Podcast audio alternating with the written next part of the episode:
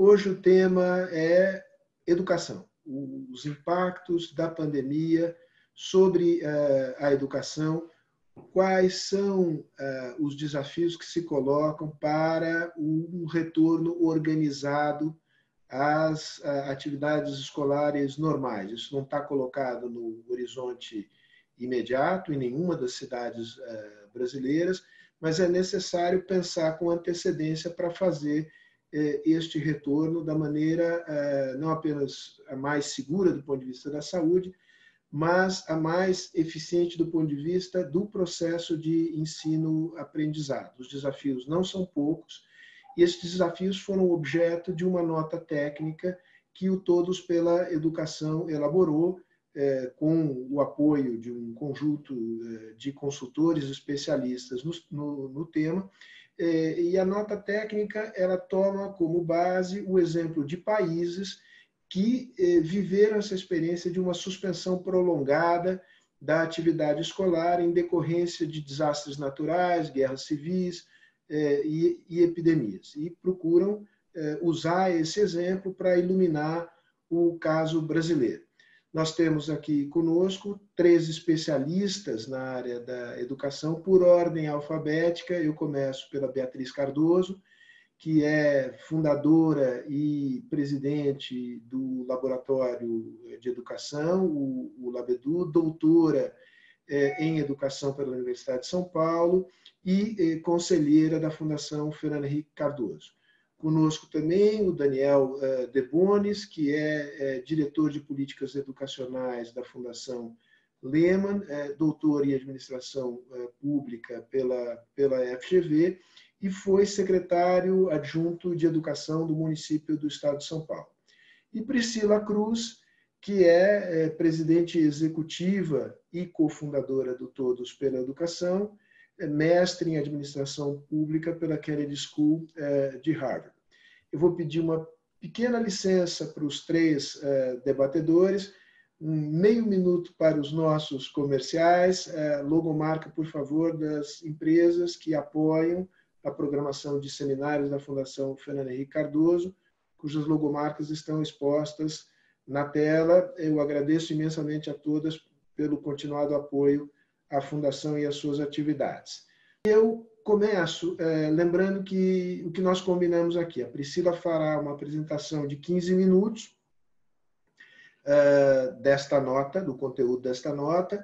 Em seguida, esta apresentação, Beatriz Cardoso e o Daniel, cada qual, é, farão comentários por sete minutos e meio, de tal maneira que a gente terá um primeiro bloco de meia hora, e depois a gente terá meia hora, 40 minutos para receber perguntas do público e eu serei aqui o, o veículo de transmissão, não do vírus, mas é, das perguntas que me, me, chegarem. Elas podem ser feitas pelo uh, Facebook da, da, Fundação Fernando Henrique Cardoso ou então pelo QA é, do próprio Zoom. É, isto posto, Priscila, a palavra é sua por 15 minutos. Eu vou fazer o papel chato de te avisar quando você estiver chegando mais para o finalzinho. Quero agradecer à Fundação Fernando Henrique Cardoso por essa oportunidade de divulgação desse estudo é, e também por estar aqui com duas pessoas queridíssimas, né? A Beatriz Cardoso, a gente já fez tantas coisas juntas, já rodamos o mundo, né, Bia? Olhando experiências internacionais de, de educação. O Daniel Debones também, que agora está na Fundação Lema, mas que também a gente vive se encontrando e conversando e trocando ideias.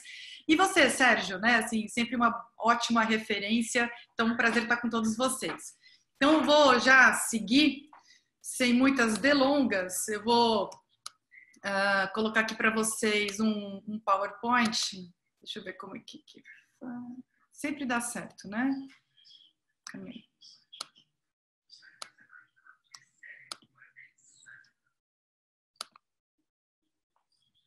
Pronto. Vou botar aqui de volta. Bom, consegui. Bom, uh, como disse o Sérgio, a gente, a gente tem produzido aí produzido uma série de documentos e notas técnicas ao longo da, da pandemia que já era um trabalho feito pelo Todos pela Educação. É, por que, que não está mexendo? Bom, tem que mexer assim. É, a gente fez uma primeira nota técnica que foi sobre o ensino à distância, né, esse período que é a fase que a gente tem chamado na coalizão, que depois o Daniel Debonis vai até comentar, é, a fase 2 dessa pandemia, é a fase 1, um, a desmobilização dos alunos, fase 2, o ensino remoto, fase 3, a preparação para volta às aulas e volta às aulas. Então, a gente fez essa primeira nota técnica, já foi divulgado, está lá no, no, site do Todos para Educação. Faço convite para que todo mundo é, leia, porque é exatamente nesse ponto que a gente está hoje. As redes escolares estão todas nesse ponto de prover o ensino remoto com as crianças nessa restrição e no isolamento domiciliar.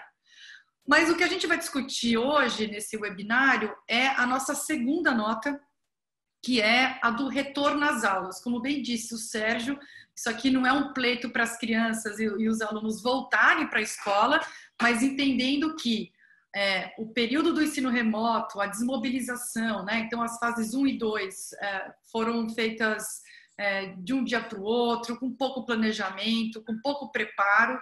Né? As pessoas foram pegas, de certa forma, é, de surpresa, né? tiveram pouquíssimos dias para se preparar. No entanto, a volta às aulas, que é a a, a, fase mais importante, que é quando a gente realmente consegue garantir o direito a uma educação de qualidade, porque o ensino presencial ele é insubstituível. É, tudo que a gente puder fazer agora nesse período é válido, importante, vai reduzindo as defasagens, vai reduzindo a desigualdade.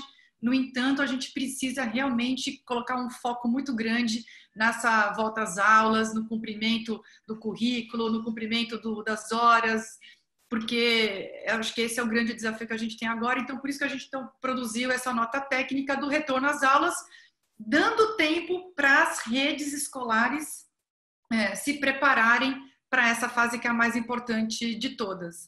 A gente fez, então, uma, uma leitura de 43 pesquisas, né? o Sérgio colocou isso logo no início. É, a gente foi olhar para as experiências é, que já é, existiram no mundo de desmobilização, de alunos em casa, então, por exemplo, guerras, outras pandemias e principalmente desastres naturais, terremotos e tsunamis. Isso já aconteceu, alguns países saíram dessas crises todas com a sua educação é, com muitos desafios, mas melhor, né, no médio prazo, outros pior. Então a gente está aí aprendendo com essas experiências todas para a gente entender o que, que é preciso fazer para que a educação brasileira, né, daqui a algum tempo, isso não vai ser tão imediato, mas daqui a algum tempo a gente consiga sair até melhor dessa crise toda. O conhecimento está aqui para a gente fazer com que isso aconteça. É, com todas essas recomendações. E para aterrizar essas experiências internacionais para o caso brasileiro, a gente convidou é, alguns especialistas, vou citar aqui rapidamente, o Alexandre Schneider, que sempre está presente nos debates da, da Fundação, o Alexandre Santos, que é maravilhoso, Cláudia Costinha, Raquel Teixeira e Washington Bonfim, todos eles com experiências em gestão de redes estaduais e municipais. Né? Então, a gente fez essa aterrissagem para o caso brasileiro, para a nossa realidade. Mas aí eu vou para as três principais mensagens que essa nota técnica traz, que são as seguintes a gente vai precisar, né? E, é, e é assim toda experiência exitosa mundial de recuperação educacional após crises muito agudas, muito graves, as experiências exitosas mostram que a gente precisa ter um trabalho inter setorial. Né? A educação sozinha não vai dar conta, a gente precisa ter articulação de outras áreas, por isso que é tão importante que os executivos estejam preparados para atuar de forma é, coordenada com educação, saúde, assistência, cultura, esportes, enfim, fazenda, outras áreas da gestão, tanto uh, em nível municipal quanto em nível estadual. A segunda mensagem não é simplesmente uma volta qualquer. Né? Então, alguns preparos a gente vai precisar fazer que, por exemplo, quando as crianças voltam das férias, elas não têm esse mesmo preparo. Então, formação de professores, calendário, acolhimento, eu vou falar um pouquinho sobre isso. E o terceiro, a terceira mensagem é como que a gente aproveita também alguns legados, né, algumas situações que estão sendo gestadas nesse, nesse período para poder é, transformá-las em legados e fazer com que a gente tenha aí um sistema melhor ainda para a educação brasileira. Então, vou passar aqui rapidamente por essas três grandes mensagens. Uh, a primeira, que é o trabalho intersetorial. Essa aqui é uma das mensagens mais fortes que vem de experiências internacionais desses 43 estudos que a gente foi analisar. É, a educação sozinha ela não vai dar conta. Por quê? Porque por duas, assim, eu vou assim, citar e enfatizar duas razões principais. Uma é que essas crianças e os, e os próprios educadores, eles vêm com questões emocionais é, muito fortes. O isolamento está fazendo com que eles tenham uh, questões psicológicas, afetivas, estresse tóxico, eles vivem, né, quer dizer, em maior ou menor medida, né, obviamente, porque as situações são muito diversas pelo país, mas em situações de abuso, de violência, o próprio isolamento faz com que muitas pessoas se sintam mais deprimidas, é, as pessoas que estão perdendo os seus parentes e pessoas queridas. Então, esse isolamento tem imposto uma série de sofrimentos e esses sofrimentos eles não acabam do dia para a noite. Então a questão emocional, as doenças mentais, elas virão junto com os estudantes e com os profissionais da educação. Então aqui a gente precisa ter um trabalho coordenado entre a educação, a assistência à área da saúde, né? para como como fazer esse acolhimento e como é, é, cuidar desses adultos e dessas crianças que vão vir diferentes. Elas virão muito diferentes em relação àquelas que viriam né, ou que vinham das férias escolares, por exemplo. Então, não é simplesmente um afastamento da escola, mas são crianças que estão vivendo aí uma situação muito difícil, como grande parte das famílias brasileiras, né, com sérias, sérias restrições e questões domiciliares. E um outro exemplo que também a gente precisa enfatizar é o aumento, isso a gente sempre vê, né? Isso é, é, um, é um fator muito presente nessas situações de crises muito agudas, que é o um aumento do, das taxas de abandono e evasão.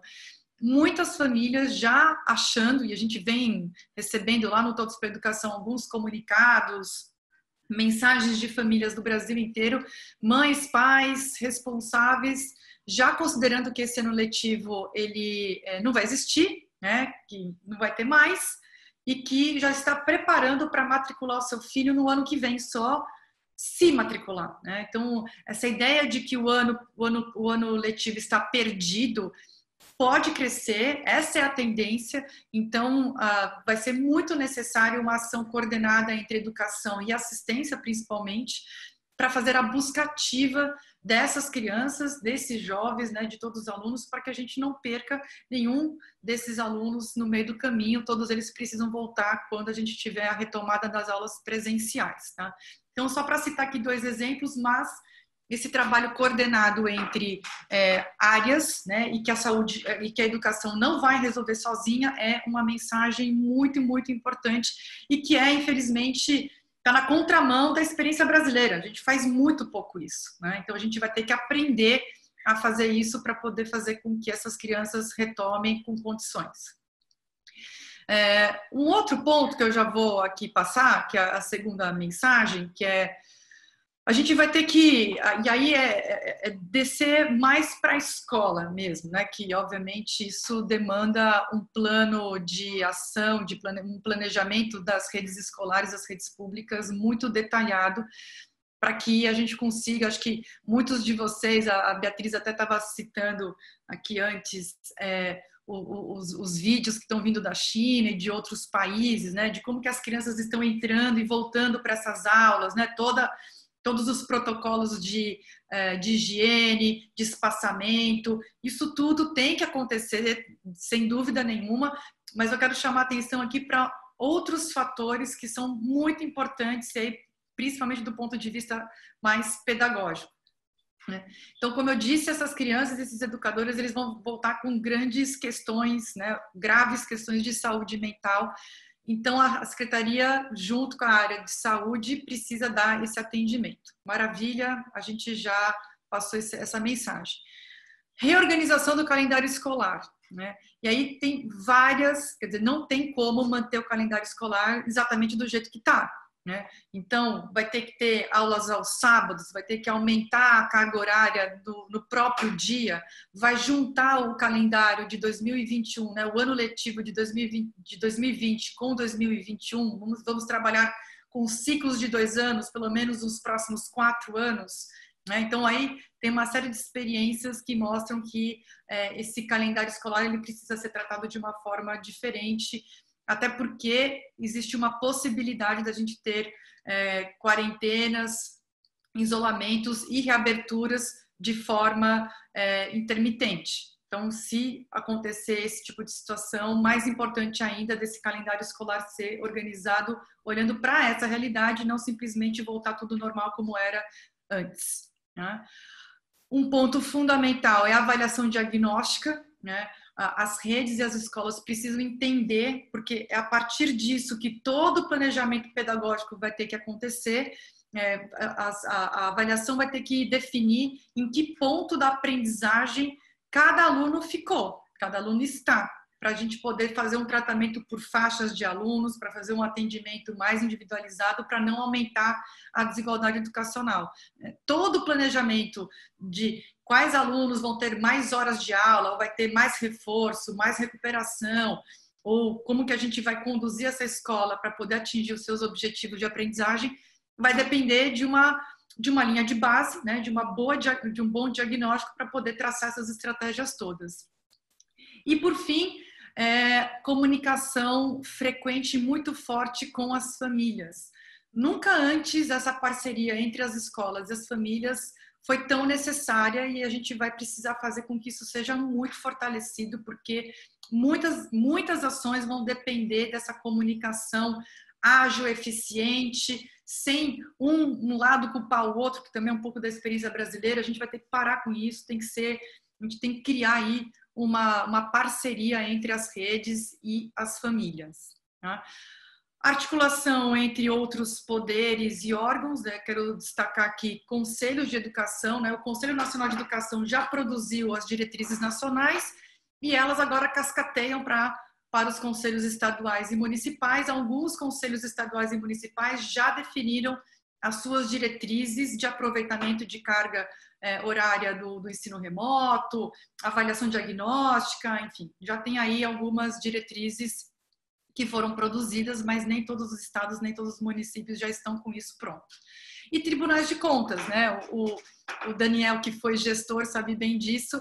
É, como esse é um período que vai demandar uma algum, flexibilidade, inovações na gestão pública, o Tribunal de Contas ele tem que ser um aliado, ele precisa ser chamado de início para poder combinar, né, fazer os combinados e os acordos de forma prévia para evitar a judicialização, o excesso de judicialização que pode acontecer lá na frente, porque medidas excepcionais terão que ser tomadas, então é muito importante que os tribunais de contas estejam uh, desde o início participando desse planejamento para a volta às aulas. Tá? E aqui eu vou para a terceira é, mensagem para a gente poder abrir para o debate. É, a gente precisa retomar, quer dizer, acho que é isso que a gente quer, está no campo do desejo, está no campo da esperança, mas a gente precisa trabalhar muito para que a educação, não nos primeiros meses, nas primeiras semanas, mas que a médio prazo a gente consiga ter uma educação ainda até melhor do que a que a gente tem agora, porque algumas estruturas estão sendo abaladas, a gente pode aí fazer algumas reconstruções importantes para a educação brasileira. Né?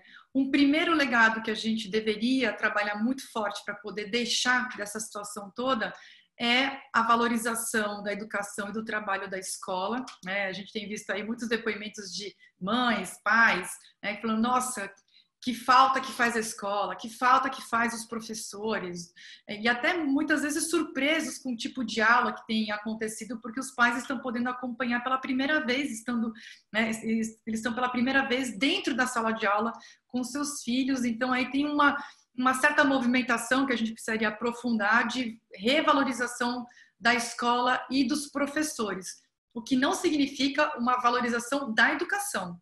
A educação, ela infelizmente está em segundo plano nessa discussão toda nacional, ela está perdendo espaço, não deveria perder, porque a reconstrução do país vai depender da educação, mas a escola os professores estão aí com um movimento de revalorização. Tá? É, e o que, que a gente, de forma muito tangível, pode trabalhar e deveria trabalhar para poder fazer com que esse legado permaneça pós-pandemia? Fazer com que essa articulação intersetorial seja perene, Né? Isso é muito forte na educação infantil, já é um pleito muito forte na, na, educação infantil, né? de você ter as várias áreas da, da gestão pública, seja estadual, municipal, no caso de educação infantil, mais a municipal, ser intersetorial, né? Você ter aí todas as pastas, as secretarias trabalhando junto para poder prestar o melhor serviço para a criança e aqui no nosso caso para o estudante de todas as etapas. Então essa deveria ser é, é, um, um, uma medida perene. A outra também, que a gente faz pouco no Brasil e que é fundamental, ainda mais um país que tem uma, uma, uma educação tão desigual, né? tanto a desigualdade ela é, ela é gigantesca entre regiões, entre estados, entre uh, entes da, da, da, federação e também entre escola. Dentro de cada escola, a desigualdade é gigantesca. A gente, a, a gente convive com isso, a gente convive até bem demais com essa desigualdade educacional que é gigantesca, mas a gente consegue reduzir, em grande medida, principalmente a, a, a desigualdade entre escola e garantir que todos tenham os seus, o seu direito à aprendizagem é, é, concluído com a institucionalização dessas políticas de recuperação de aprendizagem. Né? A avaliação não é simplesmente para ter uma nota no boletim, a avaliação é para identificar que aluno precisa de mais ajuda e esse reforço precisa ser feito, porque os alunos não aprendem todos da mesma forma. Né? Então, é importante que a gente tenha, de forma muito mais é, frequente e institucionalizada, as políticas de recuperação e reforço. O fortalecimento da família e da escola, isso também deveria ser, que é muito do que a gente vê nos países asiáticos, que tem essa parceria muito forte, né? E ela vai ser necessária nesse período da pandemia que isso fique como legado posterior. E por fim, a tecnologia uh, como aliada, e aqui eu quero fazer assim uma ênfase muito forte, a tecnologia nunca como substituta da aula presencial, da, do vínculo entre alunos e professores. A gente sabe, já tem muita pesquisa, muita literatura a respeito da importância dessa, desse vínculo entre alunos e professores, né? que a figura do professor ele é essencial, né? É, ele é completamente fundamental para garantir a aprendizagem de todos os alunos, mas a tecnologia ela pode ser sim um complemento, ela pode ter uma função supletiva ao trabalho dos professores, principalmente ajudando os professores na gestão de sala de aula, identificando os alunos que estão com maior dificuldade e criando alternativas de sobreposição, aí no bom sentido, com o presencial, né? reforços é, usando o online para que esses alunos que estão ficando para trás eles consigam acompanhar a turma. Tá? Então, esses são os grandes legados que alguns países conseguiram é, enraizar pós essas crises e que a gente tem que trabalhar aqui no Brasil para que isso também aconteça. As considerações finais eu vou só muito rapidamente. A gente está vivendo aí uma, uma crise fiscal também, né? Quer dizer, já tem um problema de financiamento para a educação brasileira. Né? Em porcentagem do PIB, a gente investe é, um pouco acima, mas parecido com o que os países da OCDE investem. Só que quando a gente faz essa repartição, quando a gente divide pelo número de alunos brasileiros, o investimento por aluno no Brasil é bem inferior a desses países, mas muito inferior, né? É em torno de um terço, metade desses, desse, desses países da OCDE. Então, a gente já tem um, um problema de subfinanciamento em 43% dos municípios brasileiros, e com a crise que virá, a crise econômica de arrecadação, porque o recurso da educação vem da arrecadação de tributos, a gente vai ter aí um, um desafio adicional, por isso que é tão importante a gente aprovar o Fundeb nesse ano, que é o ano que ele, uh, ele, ele se encerra, né? Então, a gente tem aí um prazo de aprovar o Fundeb e está lá na Câmara dos Deputados ainda tramitando. E um Sistema Nacional de Educação, e com isso eu encerro, Sérgio. É, da mesma forma que a saúde tem o SUS, a assistência social tem o SUAS, a gente tem o, o Sistema Nacional de Segurança uh, Pública, a gente tem aí sistemas nacionais que organizam, né, que criam uma governança, deixam mais claros quais são os papéis de cada ente, de cada órgão, para que a gente consiga avançar nessas políticas que são tão fundamentais. E no caso da educação, a gente não tem. Né? Um reflexo a gente está vendo aí todos os dias que é a falta de uma coordenação nacional. Né? A gente tem os, os estados, principalmente os governadores uns mais, outros menos, muito envolvidos com a questão educacional e da recuperação e de preparar as redes para essa retomada, outros menos, a mesma coisa com prefeitos, mas essa coordenação nacional, que pela LDB, que é a Lei de Diretrizes e Bases da Educação Nacional, é, artigo 8 é responsabilidade do governo federal, a gente não tem nada acontecendo, nenhuma articulação está vindo por parte do governo federal, então a gente tem essa situação em que os entes todos, na medida do possível, estão trocando informações e experiências, mas de forma muito ainda é, descoordenada. Poderia ser muito melhor se a gente tivesse aí um trabalho mais forte feito pelo governo federal, que é a sua responsabilidade. Então, com isso, eu encerro agradecendo aqui, não sei se eu passei meu tempo ou não, acho que não. É, talvez um pouquinho. Sérgio, com você. Priscila, obrigado. Passou um pouquinho, mas foi ótimo. Eu vou pedir a. Vamos fazer pela ordem, Bia, os seus comentários e, e depois o, o Daniel. Primeiro, obrigada, obrigada por estar aqui com essa turma, só gente que eu admiro, gosto, gente séria da educação, tentando fazer uma diferença num momento hiper necessário, né? Então, a primeira coisa que eu queria fazer era de verdade mesmo parabenizar muito todos pela iniciativa, porque eu acho que num momento como esse, esse tipo de posicionamento e de. É bom a gente ver que a gente tem instituições estruturadas que assumem consistentemente o seu papel no momento em que a gente está tão à deriva, com tanto sinal trocado. Então, eu acho muito importante. É, vocês colocam em, em primeiro plano a ideia de planejamento e conhecimento. Então, de fato, isso é a única forma que a gente tem para enfrentar crises. E a gente está vivendo uma crise assim como nunca a gente viu antes, né? Então, se a gente se antecipa com planejamento, a gente é capaz, então, de tentar mitigar um pouco os danos uh, e muito, que já estão postos, né? A gente já sabe que não, não vai ser uma brincadeira isso aqui. Então, é, minha intenção aqui é, é num espírito de reforçar e enfatizar os pontos de alguns pontos de atenção. É, infelizmente, o, o, o, documento foi lançado ontem, né, à noite. Então, assim, eu, eu li ele muito na transversal, não pude ler ele como eu gostaria de ler para comentar, mas foi possível, também já vi a apresentação ontem e hoje, extrair alguns pontos nesse sentido, né? No sentido de é, valorizar a iniciativa e chamar atenção para alguns aspectos. Então, a primeira coisa que eu acho que tem que ser o pano de fundo, a Priscila já mencionou, mas é sempre bom a gente reafirmar, né? Que a gente vive num país extremamente complexo, extremamente diverso e enorme. E com muitos desafios que já são desafios do pré-Covid. Então, na verdade, o que nós estamos vivendo é um momento de que em que as, a, o nervo está exposto. Mas esses, esses desafios sempre estiveram postos na educação, né? É, todos. Agora está dramático, mas eles sempre foram parte significativa, é, desde a dimensão emocional até a dimensão de aprendizagem, até a dimensão da, da questão das, das fragilidades das famílias vulneráveis, enfim. Nada disso é novidade, só que está dramático, né? Então, o reconhecimento de que, que vocês colocam logo aí na sua apresentação, você coloca, coloca logo no segundo ponto, o reconhecimento de que não vai ser uma retomada de onde paramos é fundamental, né? Então, acho extremamente importante que a gente tenha essa clareza, né? É um grande passo a gente ter a clareza. Agora, é, que, a impressão que eu tenho é que a gente também tem que tomar um cuidado em que não tem varinha de condão né?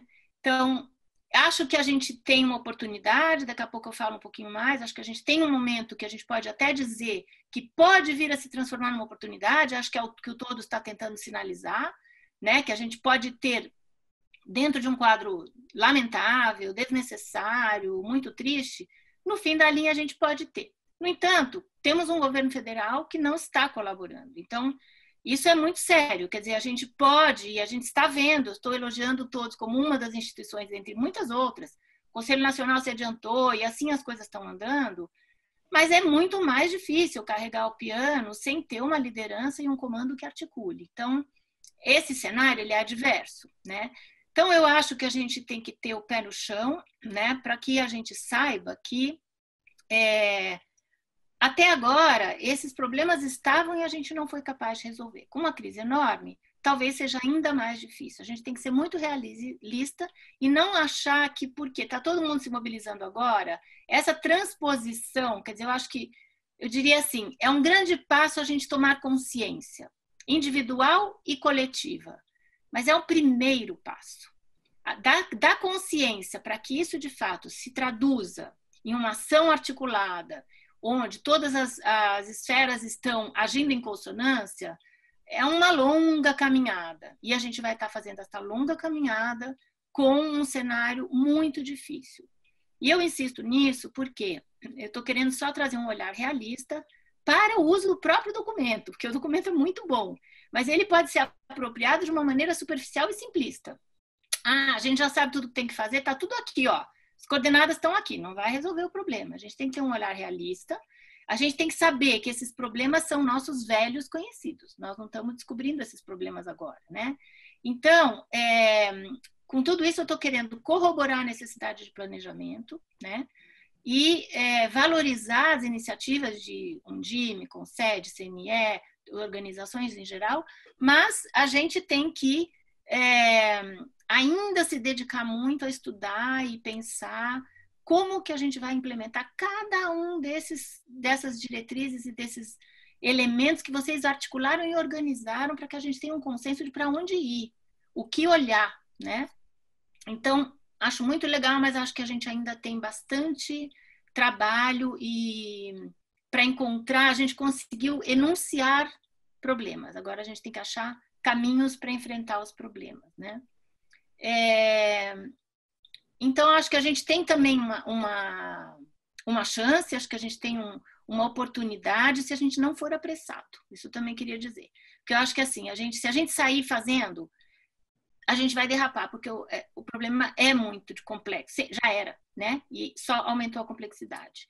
Então, hum, a gente precisa trabalhar junto para um, uma reorganização da representação que a gente tem e ressignificar uma série de aspectos que estão postos no campo da educação. A gente tem um potencial enorme de resgatar agora a escola como uma instituição de construção da sociedade. Então, acho que a gente tem que olhar. Tem, é, é, a educação é sempre muito complexa, porque você tem um cenário macro e você tem os vários cenários, mas o cenário da escola é um cenário fundamental. A gente poderia agora tentar transformar isso numa oportunidade de ressignificar o funcionamento das bases dessa instituição, né? E, é, e, que ela própria se entenda como um agente fundamental na, na transformação social. Acho que tem, tem um slogan que o, todos, o professor Nota 10, o prêmio, usa, que é muito legal, é a profissão que forma todas as profissões. Eu acho que a gente tem que ter isso em mente é, o tempo todo e, e pra, para além do, do aspecto simbólico que essa frase carrega, a gente realmente conseguir concretizar é, o papel da educação e a autopercepção dos próprios profissionais da educação. Acho que é um momento de ressignificação onde é, essa dimensão, até política dos próprios professores, é, fique em primeiro plano e seja trabalhado como um aspecto que faz parte da formação, eles são fundamentais na engrenagem social. Então, acho que tem essa oportunidade aqui. É, vou fazer um parênteses para reforçar tudo isso, e a Priscila acabou de mencionar que a gente teve juntas numa, num trabalho muito interessante há alguns anos atrás, que foi fazer os filmes do Destino Educação para a TV eh, Futura. É, e naquele processo, a gente viajou por todos os melhores sistemas de ensino do mundo e, e, fizemos uma pesquisa muito aprofundada. Uma das coisas que mais me chamou a atenção naquele momento foi que todos os países que tinham essa posição de melhores sistemas do, de ensino do mundo eram países onde aquela sociedade ela tinha um valor atribuído ao conhecimento. Quer dizer, o conhecimento era algo valorizado. E é, naquelas culturas havia um consenso, um valor. Né? Então, ir para a escola está dentro desse grande guarda-chuva, onde esse valor está, é, ele é compartilhado socialmente naquela cultura. Acho que aqui chegou a nossa vez de fazer um pacto social valorizando o conhecimento e a educação. A gente tem, a escola é um espaço privilegiado para isso. A gente está vendo na prática, e acho que metade do país, pelo menos, está entendendo que o descaso com a ciência e com o conhecimento leva ladeira abaixo, e a gente tem que aproveitar é, para traduzir tudo isso para ressignificar o papel da escola e a ação e, o, e o, a representação que os próprios profissionais têm do seu papel. É... Bom, vou dar uma puladinha aqui, porque eu não sei como é que eu estou de tempo, Sérgio. Está terminando, Bia. Se você puder encaminhar. Tá, então eu vou pular aqui umas coisas que eu tinha pensado, depois eu falo. Eu vou só destacar, Priscila, alguns pontos de atenção é, que, que eu acho que vale a pena a gente conversar um pouco para é sintonia fina, tá? Nada disso é porque acho que o documento está muito bem estruturado, mas assim, me preocupa um pouco a compreensão que vai se ter sobre o equilíbrio entre o, o atendimento socioemocional e cognitivo das crianças, embora eu acho que é super acertado, do ponto de vista que a nota técnica cumpre, ela tem mesmo que é, deixar claro que nós vamos chegar com uma população que vai estar em um momento de muito desgaste, de muita dificuldade. No entanto, eu tenho um pouco de medo da gente começar a segmentar e a tratar as coisas de forma separada e a gente começar a fazer uma psicologia de segunda categoria dentro da escola, a gente não estar preparado para isso e a gente tem, a gente sabe que a gente vem vindo de uma tradição, acho que ainda estamos nela, onde foi se foram se especializando demais o olhar das coisas, as pessoas foram sendo fragmentadas em caixinhas, e agora tem o socioemocional separado do cognitivo, separado do. E, na verdade, a boa pedagogia ela tem que ser integradora. Ela tem que olhar para o sujeito de uma maneira integral. Se não faz isso, não é boa pedagogia. Né? Então, não é porque é, é cognitivista, porque é, é conteudista, não, é porque não é boa pedagogia. Pedagogia é para o ser humano como um todo. Então, esta parte me preocupa a gente não fazer uma sintonia fina, onde a gente consiga é, dar um lugar que é o lugar de sempre e não começar com um monte de metodologias que vão ficar fazendo dinâmicas com as crianças e deixando em segundo plano a questão da aprendizagem e, e do, do conhecimento. Eu, particularmente, tenho uma visão em que as crianças gostam de aprender, os alunos gostam de aprender, o ser humano gosta de aprender. O processo de aprendizagem bem feito, ele é também restaurador, ele é também reparador. Eu acho que a gente devia pegar o que é da natureza da escola, que é a pedagogia, e através dela a gente conseguir dar ferramentas e instrumentos para as pessoas superarem momentos tão difíceis. Então, depois a gente pode aprofundar um pouquinho mais isso, mas eu acho que é um ponto de atenção uh, importante. É, a outra coisa Bom, dentro disso, eu acho que também tem a, a importância que a Priscila chamou a atenção, que é da intersetorialidade. De fato, para que a gente não precise fazer a, a pedagogia substituir um pouco outros campos, é preciso contar com uma intersetorialidade. De novo, sendo realista e vendo Daniel Bones aqui na, na mesma mesa, quem participou da, do plano da primeira infância sabe aqui em São Paulo como é difícil fazer a intersetorialidade para os bebês para as crianças muito pequenas. Então, a gente aqui vai precisar de uma intersetorialidade muito mais complexa. Eu acho que é a hora de chamar os psicólogos para estarem juntos na sua função, mas sem a gente tentar fazer professor virar meio psicólogo. Isso aqui me preocupa um pouco.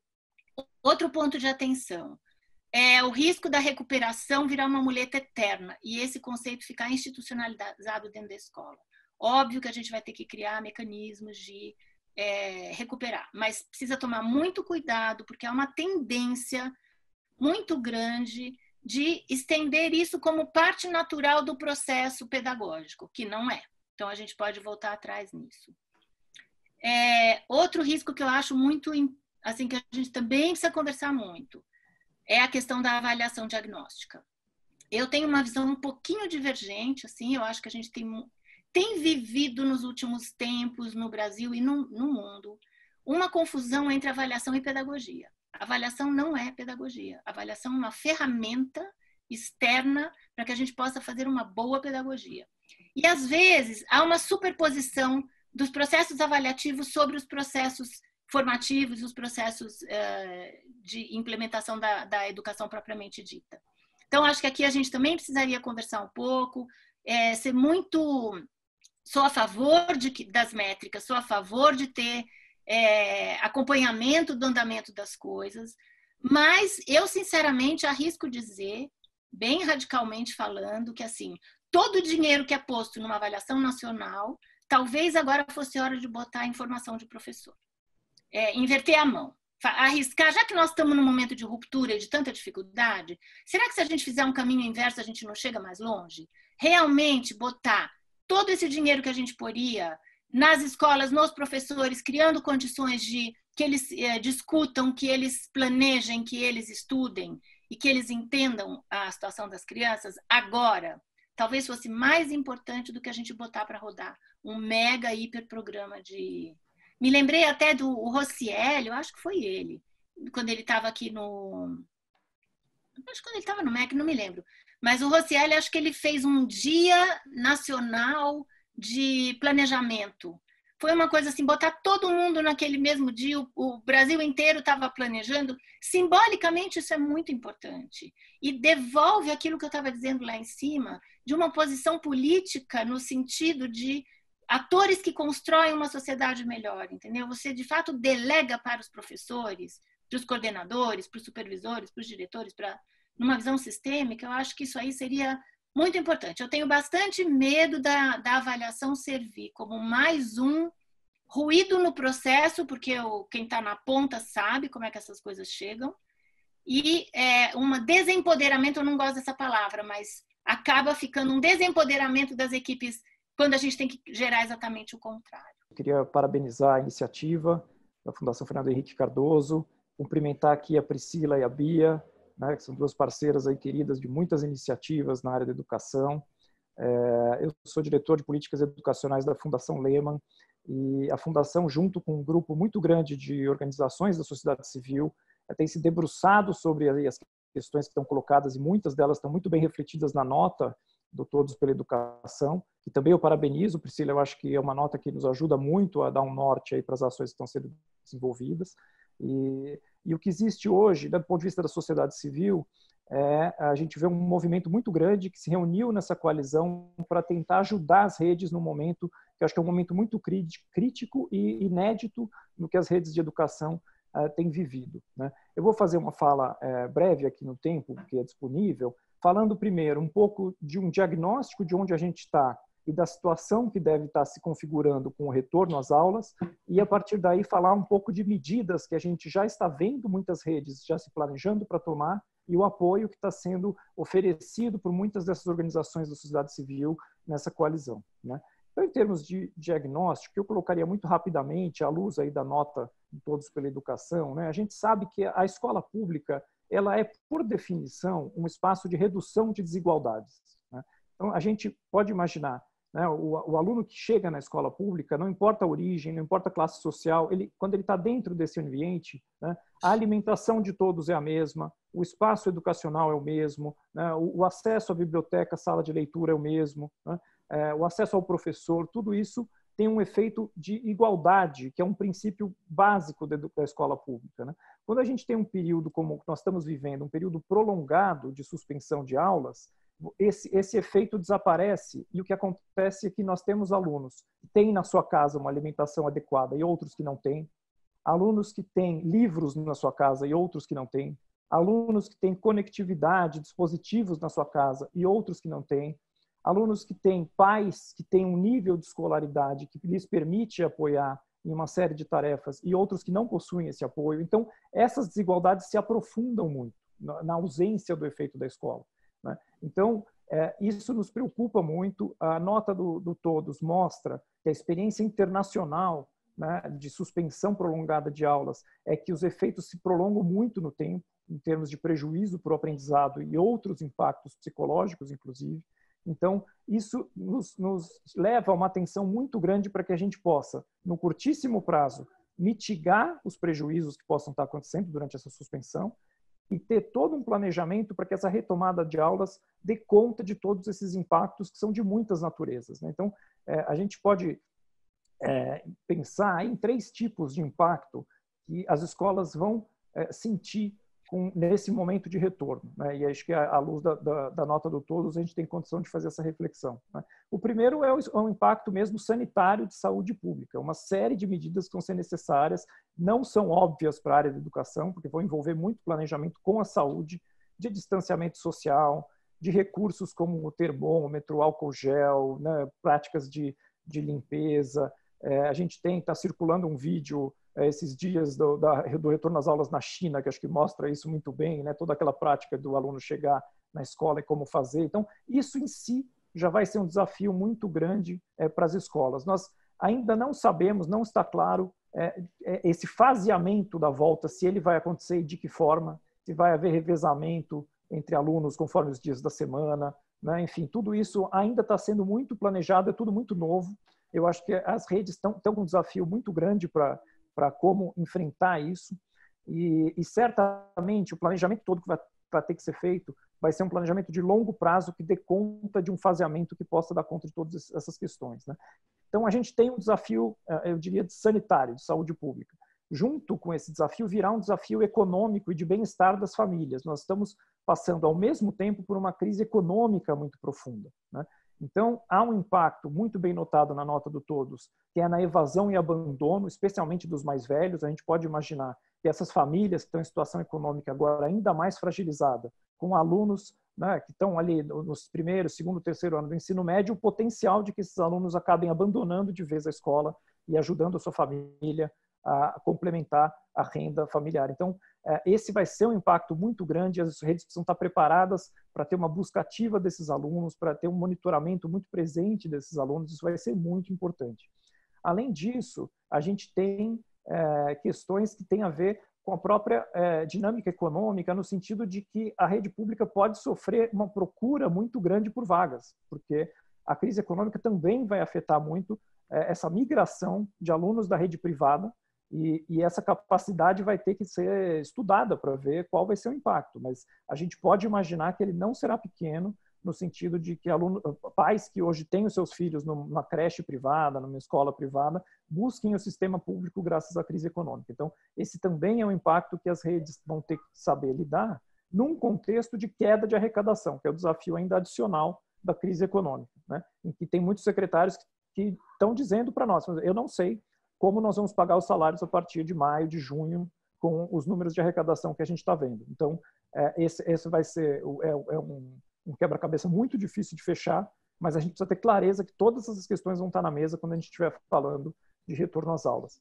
E, por fim, os, os, prejuízos e os impactos que têm a ver com a natureza da escola, que são os prejuízos pedagógicos. Né? Quer dizer, quatro ou cinco meses de suspensão, que é o que a gente está provavelmente vivenciando. Né? As redes públicas têm falado em retomar em julho, é, algumas em agosto.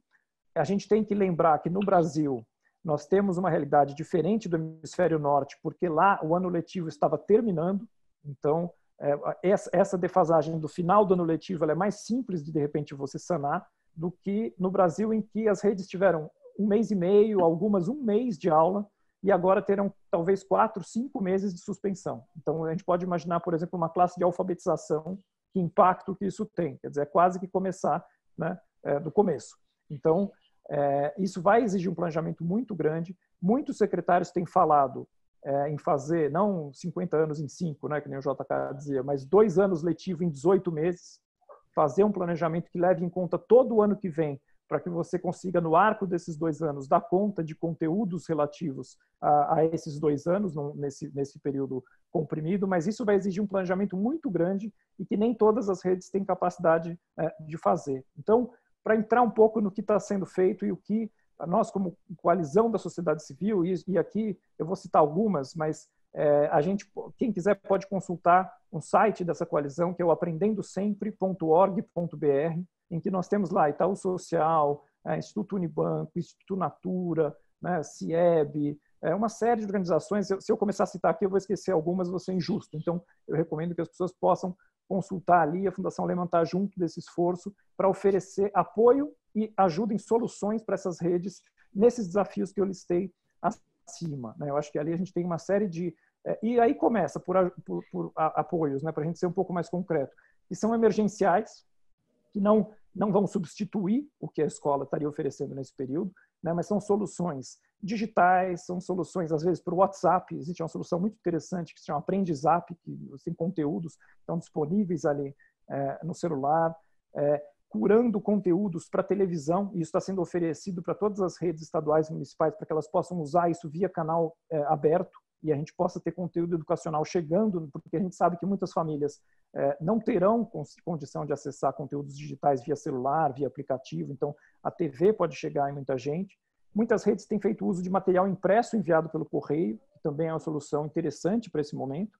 E é evidente que tudo isso não substitui a escola. É como se a gente quisesse dizer que o, o seguro-desemprego substitui o emprego. É evidente que não. Né? É uma medida emergencial num momento crítico. E é, e é isso que a gente está buscando com essas medidas. O que pode ser feito num momento em que a gente é, que substitua, né, de alguma forma, né, não substitua a escola, mas que possa oferecer alternativas que mitiguem prejuízos que a gente pode, a gente vê que podem ser é, muito graves.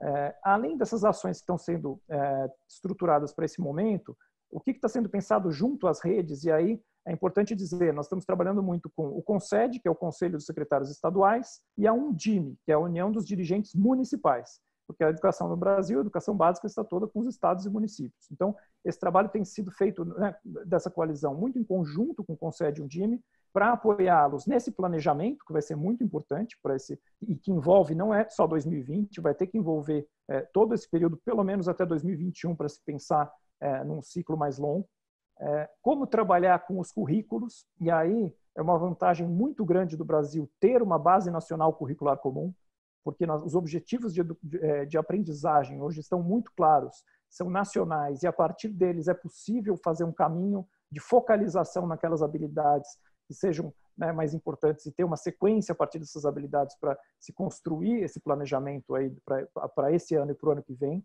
E a gente tem trabalhado com outros institutos, como o Instituto Reúna, que está desenvolvendo um material muito interessante que vai estar disponível para as redes, ajudando nesse planejamento pedagógico. A avaliação diagnóstica, e aí eu acho que os pontos que a Bia levanta são importantes. Né? A gente não pode dar impressão para as pessoas que pessoa, eh, ficou, eles ficaram quatro, cinco meses sem aula e vão chegar e vão fazer uma prova, quer dizer, é, o que sentido tem isso? Quer dizer, as pessoas precisam entender muito bem o sentido dessa avaliação diagnóstica, que é perceber o nível da defasagem e o quanto essas desigualdades que eu falei no começo afetaram esses alunos ao longo desse tempo, porque certamente alguns deles possam ter conseguido prosseguir com atividades remotas e outros não, e a avaliação diagnóstica pode ajudar muito a dar esse retrato e plane... ajudar a planejar as ações de nivelamento que vão se seguir. Então, isso também está sendo trabalhado com o Conselho de time para que a gente possa oferecer é, diretrizes para eles. E as soluções tecnológicas que a gente entende que podem ser, de uma forma complementar, muito importantes. A tecnologia, de forma nenhuma, vai substituir o professor ou a escola. Né? Ninguém é, defende EAD na educação básica, ou homeschooling, ou nada disso, mas a tecnologia é uma ferramenta importante, sim, é, para que a gente possa complementar o esforço do professor nesse processo que vai ser muito desafiador. Né? Então, tem, tem ações hoje que, para as escolas, já antes da crise, já eram desafiadoras. A ideia da recuperação contínua, do apoio pedagógico, do nivelamento. A ferramenta da tecnologia permite se complementar o trabalho do professor em sala de aula de uma forma muito individualizada, de uma forma que se acompanha, de fato, o progresso desses alunos, e isso pode ser muito valioso nesse momento em que esse desnivelamento ele vai se acentuar, certamente ele vai se acentuar. Então a gente também está trabalhando com as redes para que elas tenham acesso a soluções que ajudem é, a dar conta desses problemas é, nesse momento. Então eu acho que esse é um conjunto de medidas que está sendo é, a, apoiado, está sendo desenvolvido né, em muitos casos.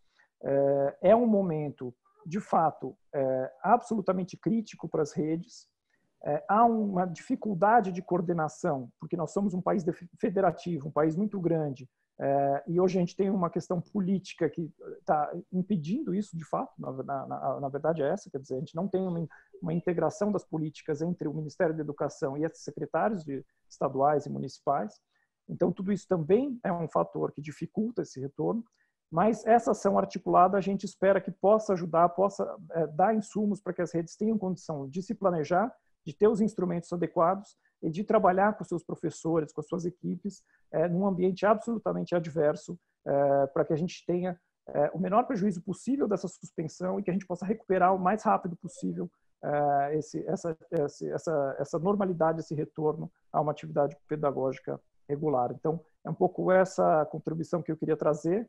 É, parabenizar de novo a Fundação Fernando Henrique Cardoso pela iniciativa e a gente pode abrir aí para perguntas no, conforme o tempo. Muito bom, Daniel. Eu não quis tolher ninguém, deixei a bola rolar aqui. É, fomos mais longe do que havíamos imaginado com os comentários.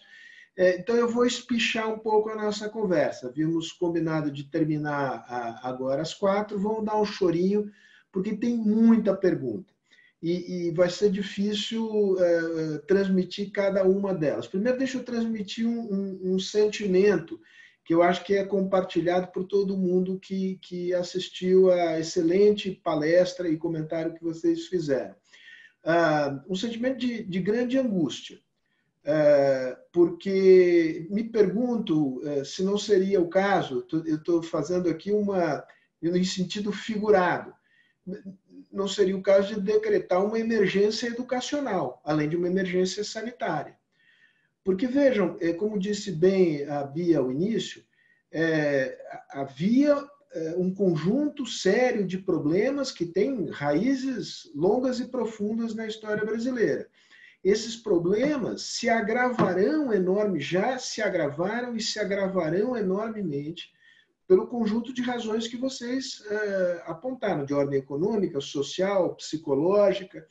Quando é, a gente tenta visualizar é, na, nas escolas realmente existentes no Brasil os desafios que vocês apontaram, a gente chega à conclusão inevitável de que é um enorme de um problema. A grande parte aqui das pessoas perguntou, concordando com vocês, mas dizendo, é, bem, mas há escolas em que não há espaço para fazer distanciamento social é, a, muitas das escolas não têm infraestrutura de conectividade para enfrentar uma situação em que, eventualmente, se tenha não apenas de que fazer mais uso da tecnologia, mas, eventualmente, momentos dentro de sala de aula, momentos em casa, porque, digamos, o, fir, o vírus continuará conosco. Então, não dá para responder a esse conjunto de perguntas é, é que nos, nos foi é, é, feito aqui por, por todo mundo que nos assistiu. A, a sensação que me dá, é, para usar um clichê, é que se há alguma oportunidade, essa oportunidade se dá no campo da política com P maiúsculo, é, que é chamar a atenção para a enorme emergência educacional que nós estamos vivendo e das consequências de longo prazo que o Brasil sofrerá se não puder agir de maneira coordenada e com um volume de recursos de que o setor público, nesse momento, sejamos realistas, não irá dispor. As necessidades superam em muito a capacidade de financiamento do setor público. Ou há uma grande mobilização nacional é, é, para enfrentar o problema, ou, me perdoem a sensação é, que eu transmito, a, a derrota está contratada. Né? Pode ser que algum estado isoladamente, algum município isoladamente, possa dar resposta, mas no conjunto, as chances de perder o jogo, se não houver uma mobilização é, de grande escala é, e de grande intensidade, é, as chances de vitória não, não são é, lá grande coisa. Baixando a bola, o que, que eu pergunto para vocês é o seguinte: da experiência que vocês estão tendo no processo agora de enfrentamento da pandemia, no contato com as redes, com governadores, é, com, com, com prefeitos, com organizações da sociedade civil, com empresas, é possível montar essa coalizão sem ter a liderança do governo federal? Porque, é, convenhamos, e dizendo com toda clareza, enquanto estiver quem está no governo federal em geral e em particular no, no, MEC, é, esqueçamos a possibilidade de uma coordenação nacional. É possível enfrentar é, quais, são, quais são os nossos. É, quem está do nosso lado. É, no fundo, é isso que eu estou querendo perguntar para vocês. Né? É, quem é que nessa briga que já começou, com quem que a gente pode contar? Porque não quero abusar da metáfora de guerra, que não é uma boa metáfora, mas nós estamos vivendo uma emergência educacional que pode fazer com que o país saia ferido de morte desse processo. E não, não é exagero, é, é, é, tão grave quanto o problema solitário. sanitário, só que mata a prazo um pouquinho mais longo. Mas não tenhamos dúvidas, mata, mata o futuro do Brasil. Bia, Daniel, tem vários comentários, concordo com muito do que vocês colocaram. Quando a gente começa a entrar aí nos detalhes, o que é essa avaliação diagnóstica, como que ela é feita, enfim, acho que tem vários comentários, mas eu quero fazer aqui uma, uma reflexão pro, a partir dessa provocação do Sérgio. Sérgio, primeiro, assim, acho que você e todos que estão nos assistindo, quem não está angustiado não entendeu nada.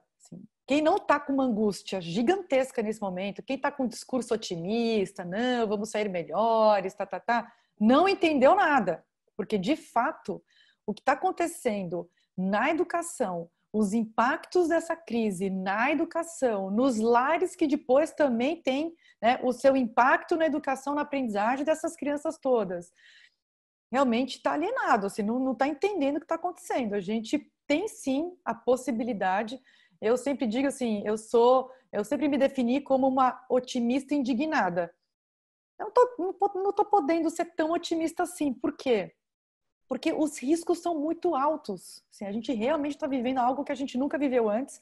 Uma coisa era é, a gente sempre teve dificuldades de colocar a devida prioridade para a educação, a gente sempre teve dificuldades em fazer avançar os principais indicadores da educação, mas o Brasil vinha numa trajetória de melhoria das políticas educacionais, né? com altos e baixos, mas a gente teve aí grandes conquistas. Só para citar aí um, um exemplo para quem está tá assistindo a gente, a gente saiu em 10 anos, a gente saiu de 28% das crianças com aprendizagem adequada em língua portuguesa no final do quinto ano para 60%. Quer dizer, é um salto significativo, não é que sim, a gente tem uma série de dificuldades, mas não é uma falência completa do sistema educacional. As escolas aí vem se organizando, a gestão aí está tá, tá com políticas melhores, enfim. Mas agora, qual que é a minha angústia? É que talvez a gente volte realmente 10, 15 anos para trás. Né? Que a gente volte a ter uma situação que a gente tinha 10, 15 anos atrás. Né? Depois de tanto trabalho, de tanta luta, de tanto esforço, de tanta gente colocando energia aí. Então, eu tenho, eu compartilho dessa angústia, Acho que é por isso que as organizações estão trabalhando o dobro, o triplo. Está todo mundo aí tentando dar o um máximo, assim, até o último, a última gota de energia para poder minimizar os impactos nesse, nesse momento. Mas eu concordo com você. A Bia falou, fez uma, falou uma frase interessante que é um novo pacto social de valorização do conhecimento e da educação. Né? É, um pacto político com P maiúsculo que o Sérgio colocou aqui. Eu concordo com essas ideias todas da onde que eu acho que virá ou pode vir essa reação, essa liderança, já que a gente não pode esperar nenhum tipo de reação, nenhum tipo de coordenação nem liderança do grupo que está uh, no governo federal atualmente. E isso a gente vem conversando com os governadores a respeito. A frente, a gente precisa ter uma frente de governadores pela educação para o enfrentamento, porque os governadores eles têm força para pressionar para cima, aí com todas as questões políticas, inclusive as políticas com P minúsculo, né? Então assim as briguinhas palacianas, as questões todas de a provoca daqui, dá uma, uma, uma esfaqueadinha dali, quer dizer, tem essas questões todas, mas o grupo, um grupo coeso de governadores pressionando para cima, mas também fazendo a coordenação dos municípios, porque os entes federados com maior fragilidade, tanto de financiamento quanto de gestão, são os municípios.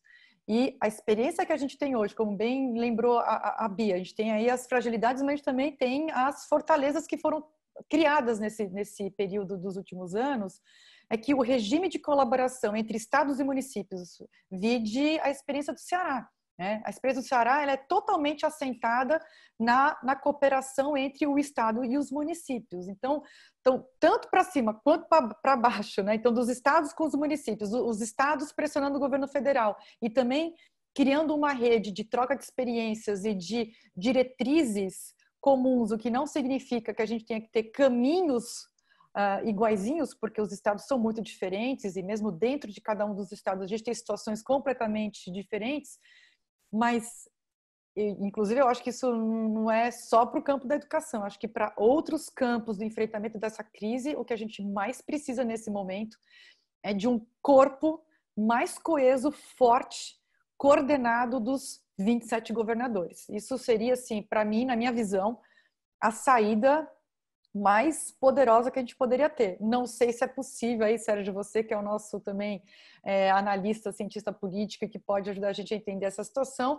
mas é a saída que eu mais vejo hoje. É, a, a sociedade civil pode ajudar, a imprensa pode ajudar, os analistas podem ajudar, a gente pode criar aí uh, um sentimento de maior prioridade para a educação, mas quem pode ser decisivo nesse momento, do ponto de vista político, social, institucional, é esse grupo fortalecido dessa frente de governadores para resolver aí as grandes questões da crise. Assim, é um pouco do que eu penso. Eu queria também ouvir você, eu a Bia e o Daniel. Eu ouvi, desculpa estar tá dando tanto palpite numa área que não é minha, mas realmente é, é, é eu, eu fiquei é, com nó na garganta aqui, escutando é, é para estar tá mesmo. falarem, e, e, também com uma preocupação com, é, com a barra que os professores vão enfrentar, que se eles não tiverem um apoio, se perceberem do ponto de vista simbólico e, e, e real é, com outros professores, intersetorialidade funciona quando a liderança diz que tem que haver intersetorialidade, Exato. porque não é a tendência natural das burocracias, vocês sabem disso melhor do que eu. Eu fiquei imaginando, é tanta carga para cima de um professor que já tem uma carga brutal e que também ele é, estará traumatizado pelo processo, que a tropa não aguenta. Antes eu tinha sido mais é, amena, Sérgio, e eu ia, das coisas que tinha faltado eu falar, eu ia sugerir que a gente fizesse uma licença poética em relação ao calendário escolar e à grade curricular. Mas eu acho que você acertou a palavra, quer dizer, de fato, a gente está num momento de emergência. E com isso eu quero dizer que a gente tem que botar um pouquinho na prateleira uma série de soluções que a gente já tem semi-prontas e a gente tem que ter calma de processamento para entender que talvez seja a hora de agir diferente. É um pouco o que eu provoquei quando eu falei de inverter a mão da avaliação com a formação de professor. Quero deixar claro que eu sou super a favor de avaliação e de é, acompanhamento de aprendizagem. O que eu estou questionando é a forma. A forma normalmente vem. É feita uma avaliação diagnóstica, chega um pacote e põe no professor. Esse professor que você acabou de, de descrever como é que ele vai estar. Tá. Ele está com a língua de fora, ele está esfacelado. Aí chega uma. Não, tem que ser o contrário. Essa avaliação tem que ser construída junto num processo formativo com os professores, ela tem que ser o alvo, o objeto principal de uma reconstrução do como funcionar na escola. Então, é uma inversão de mão que eu quero propor, nunca questionar o papel da avaliação. Mas, da mesma forma, o que, que nós vamos fazer com o calendário escolar, com os anos letivos e com a grade curricular? O Daniel mencionou isso. Nós vamos ter que ter coragem. A gente está num momento de ruptura, a gente vai ter que ter coragem de talvez escolher caminhos diferentes. Não vai dar, porque senão nós vamos fazer. O Alexandre Schneider falou ontem no lançamento da nota uma coisa super importante. É, da, da, possibilidade de fundir o, o ano 2020 com 2021, para a gente não entrar num fingimento. A educação também vive há muitos anos de um certo fingimento. Finge que eu ensino, finge que eu aprendo e assim nós vamos tocando. Então, assim, não dá mais. Chegou no limite. Então, será que a gente não tem que suspender um pouco e encontrar soluções novas. Suspende aquele calendário, aquele currículo, todo mundo está perdendo. Aqui não é o caso de prejudicar alguns. Todo mundo está perdendo. Todo mundo vai perder seis meses, oito meses. Como que a gente vai aproveitar esse momento? Eu acho que esse, essa gravidade que você está chamando a atenção, Sérgio, nos obriga a também ter uma atitude de priorização, de ousadia no sentido de como encaminhar as coisas, de inclusão dos verdadeiros atores da educação que estão na ponta. Eles não, eles têm que ser parte da solução. Eles têm que ser convocados para isso e ajudados. E queria dar uma, uma sugestão que eu pensei lendo tudo que eu li ontem. Assim, eu, eu trabalho na ponta em cinco municípios no Médio Mearim, no sertão do Maranhão. Eu sei, eu conheço perfeitamente o que é a dificuldade de municípios pequenos é, com poucas condições no Brasil. É muito mais difícil do que parece quando a gente olha de longe, né? Agora mesmo, alguns dos municípios que eu trabalho, além da, da Covid, eles estão enfrentando uma enchente brutal do rio que inundou a cidade e também H1N1 que chegou lá. Então, é complicado, a gente tem cenários muito adversos. Eu fico pensando se uma medida não seria. A gente tem 5 mil e poucos municípios, né? Então, fazer. Tem uma, uma coisa que estava na moda, tem várias modas na educação, né? Uma delas é coaching. Fazer, pegar essa ideia e fazer um, um, um trabalho de supervisão sério, homem a homem, corpo a corpo, com cada secretário de educação municipal. Eles vão precisar de interlocução interlocução qualificada. Às vezes a pessoa está tão soterrada naquele universo, talvez uma medida muito importante de ser feita seja essa. São 5 mil. A gente atendeu 5 mil que são a liderança local e criar um modelo diferente de atendimento para que eles possam administrar um pouco tudo que está na mão deles. Então, são caminhos diferentes de tentar. É inusitado o que nós estamos vivendo. E quando você vê a solidão e o despreparo que muitas vezes está posto nesses municípios e eles tendo que tomar decisões, que como a Priscila mencionou logo no começo, tem a ver com o Tribunal de Contas, tem a ver, tem a ver com o futuro deles, pessoa física. Eles estão amarrados muitas vezes. Então eles precisam de ajuda técnica para saber administrar, saber como fazer.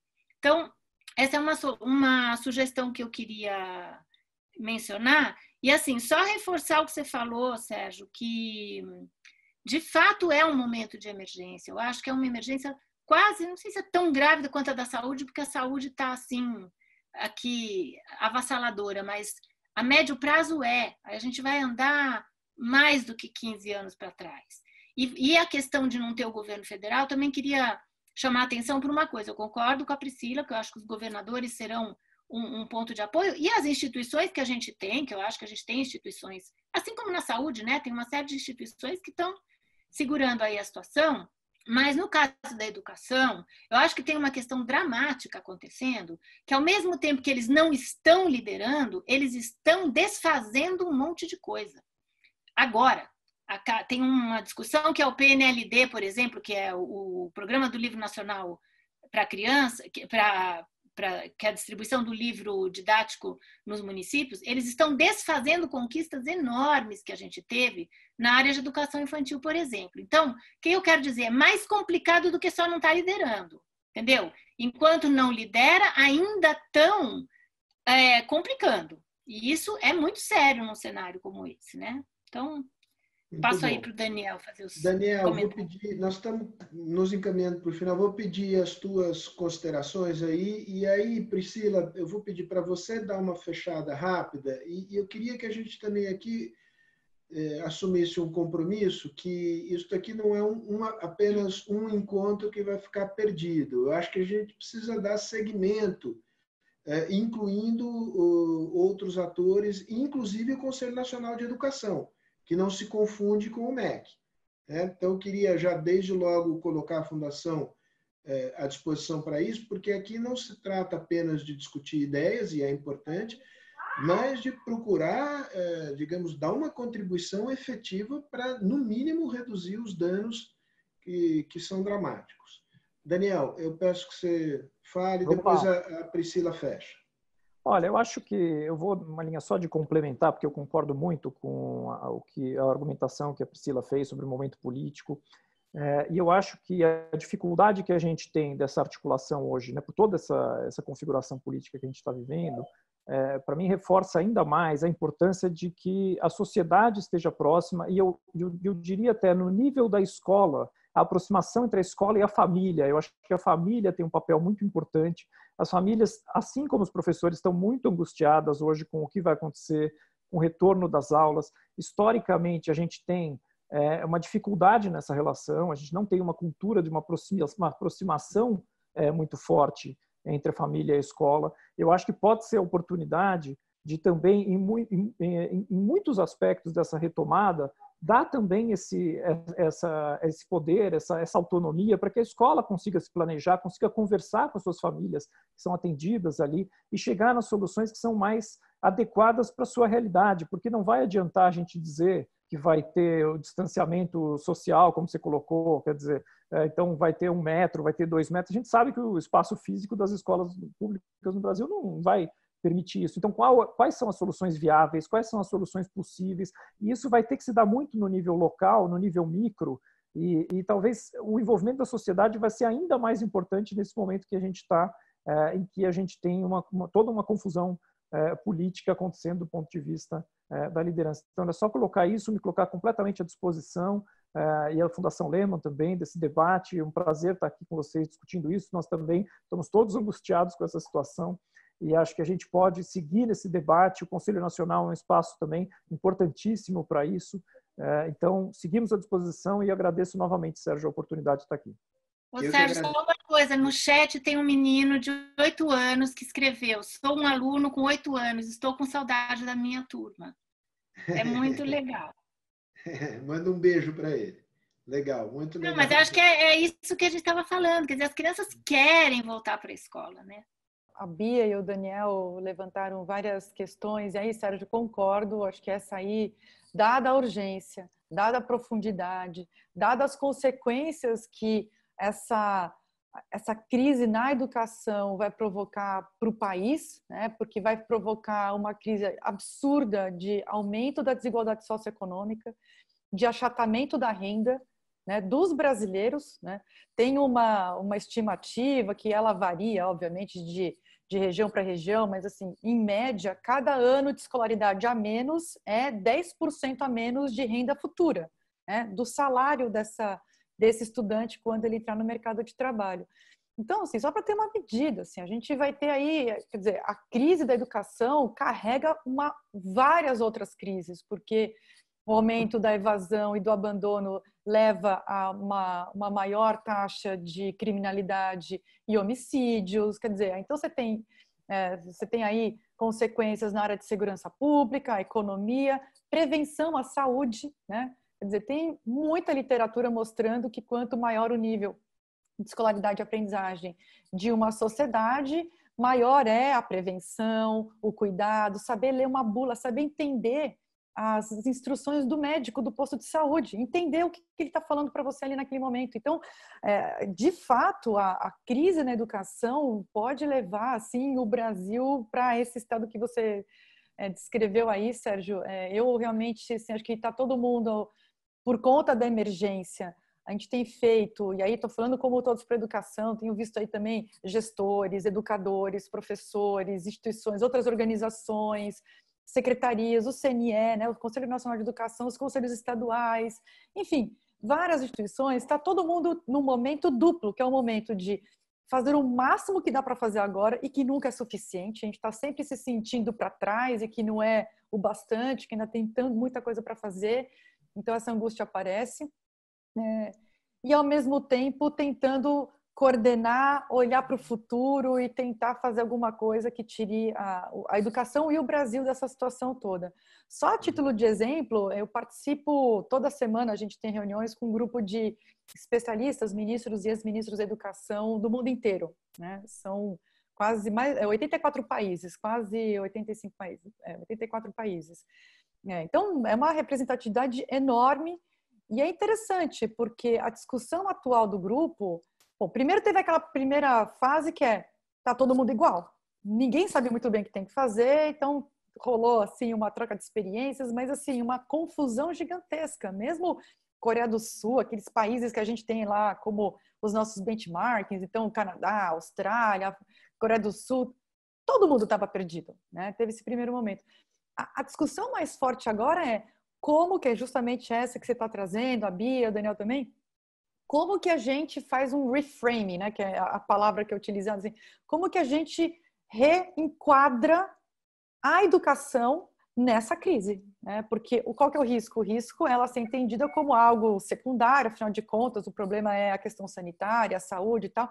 Como a gente reenquadra, como a gente cria novos contornos para colocar a educação como um vetor de solução, né? quer dizer, a gente vai sair dessa crise em grande medida pela nossa capacidade de entregar mais na educação é, e também como um valor social da sociedade, como bem disse a Bia aí. Então, assim, acho que as soluções, nada do que a gente tem feito é suficiente, acho que a gente tem que admitir isso. Ninguém está achando que tem aqui a solução, a receita de bolo definitiva, já com bolo fofinho, com cobertura, tudo certinho. Não tem.